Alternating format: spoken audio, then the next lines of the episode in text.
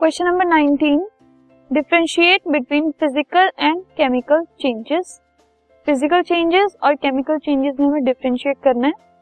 First point is physical changes में no new substance is formed in a physical change जब physical change होता है, कोई नया सब्सटेंस नहीं बनता, लेकिन केमिकल चेंजेस में एक नया सब्सटेंस ज़रूर बनता है.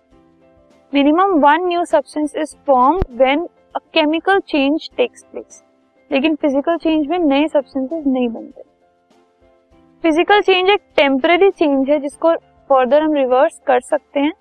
लेकिन केमिकल चेंज एक permanent change so temporary change physical होने की वजह से वो रिवर्सिबल होता है इजीली और केमिकल चेंज परमानेंट होने की वजह से वो इरिवर्सिबल होता है। हम उसको वापस से उसके रिएक्टेंट्स में नहीं लेकर आ सकते। वेरी लिटिल हीट और light energy is usually absorb और given out in a physical change जब एक फ़िज़िकल चेंज होता है तो उसमें बहुत कम हीट या फिर लाइट एनर्जी एब्सॉर्ब होती है या इवॉल्व होती है। कभी कभी वो होती ही नहीं, ठीक है? लेकिन केमिकल चेंज में बहुत ज़्यादा हीट या फिर लाइट एनर्जी या जो भी लाइट या फिर कोई और टाइप की एनर्जी वो कभी अब्जॉर्ब भी हो सकती है और इवॉल्व भी हो सकती है।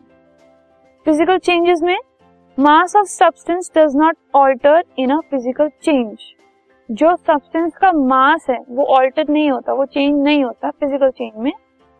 लेकिन केमिकल चेंज में इट डज गेट ऑल्टर वो चेंज हो सकता